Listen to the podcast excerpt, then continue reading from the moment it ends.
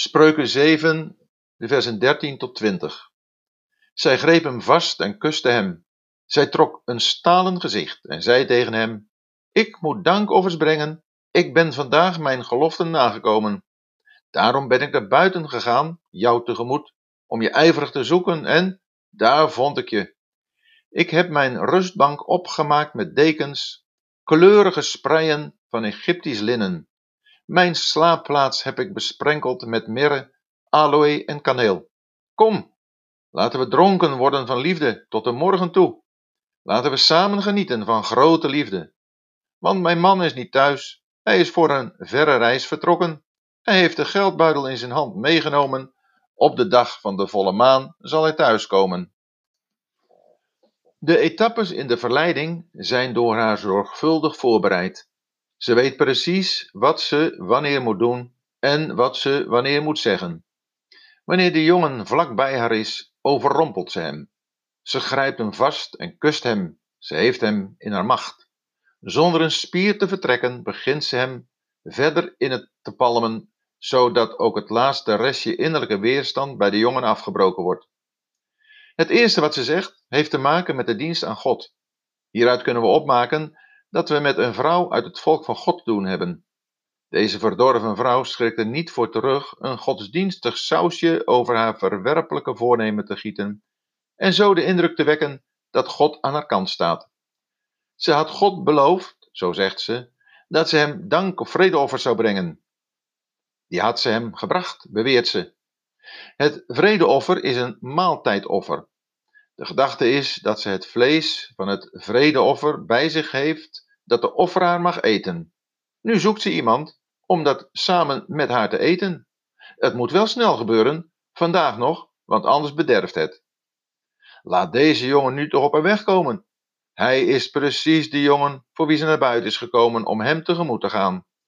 Wat heeft ze haar best ervoor gedaan om hem te zoeken? En kijk eens, nu heeft ze hem gevonden. Als dat geen leiding van God is. Ze doet alsof ze alleen aan hem heeft gedacht, dat hij en hij alleen haar enige liefde is. Zo geeft ze hem het gevoel dat hij heel speciaal voor haar is.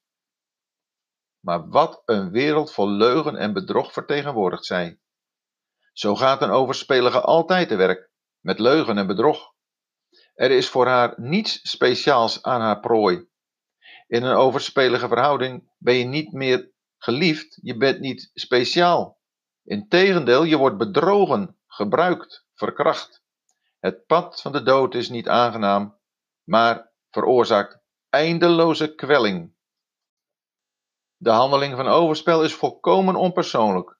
Iemand die met een hoer gemeenschap heeft, is één lichaam met haar en niet één vlees. In het huwelijk zijn man en vrouw één vlees. Dat is een totale eenheid van geest, ziel en lichaam. Bij hoererij gaat het alleen om het lichaam. Het lichaam is speelgoed. Je bent zelf niets, niets meer dan een onpersoonlijk speeltje. Van de eetkamer waarheen ze hem uitnodigt om daar samen met haar te eten, verplaatste ineens de aandacht naar haar slaapkamer. Ze beschrijft het beddengoed en de geur die zij heeft aangebracht. Zo visualiseert ze haar zondig bedrijf en prikkelt ze zijn begeerte. Daar en die, in die atmosfeer moet de liefde worden bedreven. Dit is nog eens extase. Daar is niets mee te vergelijken. Ze heeft alles zorgvuldig en met smaak voorbereid. Dan komt onomwonden de uitnodiging om bij haar te komen. Ze biedt hem een hele nacht lichamelijk plezier aan. Kom bij mij en laten we dronken worden van liefde de hele nacht door. Dit is het grote genieten. Dit is pas liefde. Dit is puur genot. De echte, complete en diepe verzadiging van liefde. Over haar man hoeft de jongen zich niet druk te maken. Letterlijk staat er niet mijn man, maar de man. Door zich zo over hem uit te laten, toont ze dat ze hem heeft opgegeven als haar man. Ook zou het spreken over mijn man de jongeling er alsnog van kunnen weerhouden met haar mee te gaan. Ze verzekert hem dat hij niet bang hoeft te zijn dat de man plotseling zal thuiskomen. Hij is niet thuis en voorlopig zal hij ook niet thuiskomen, want hij is voor een verre reis vertrokken. Ze onderstreept die leugen door te zeggen dat hij veel geld heeft meegenomen voor zijn levensonderhoud. Dat hij pas op de dag van de volle maan zal thuiskomen, is een extra argument ter geruststelling. Als het volle maan is, kan het niet aardedonker zijn. Nu is het geen volle maan, maar aardedonker en kunnen zij gewoon hun gang gaan.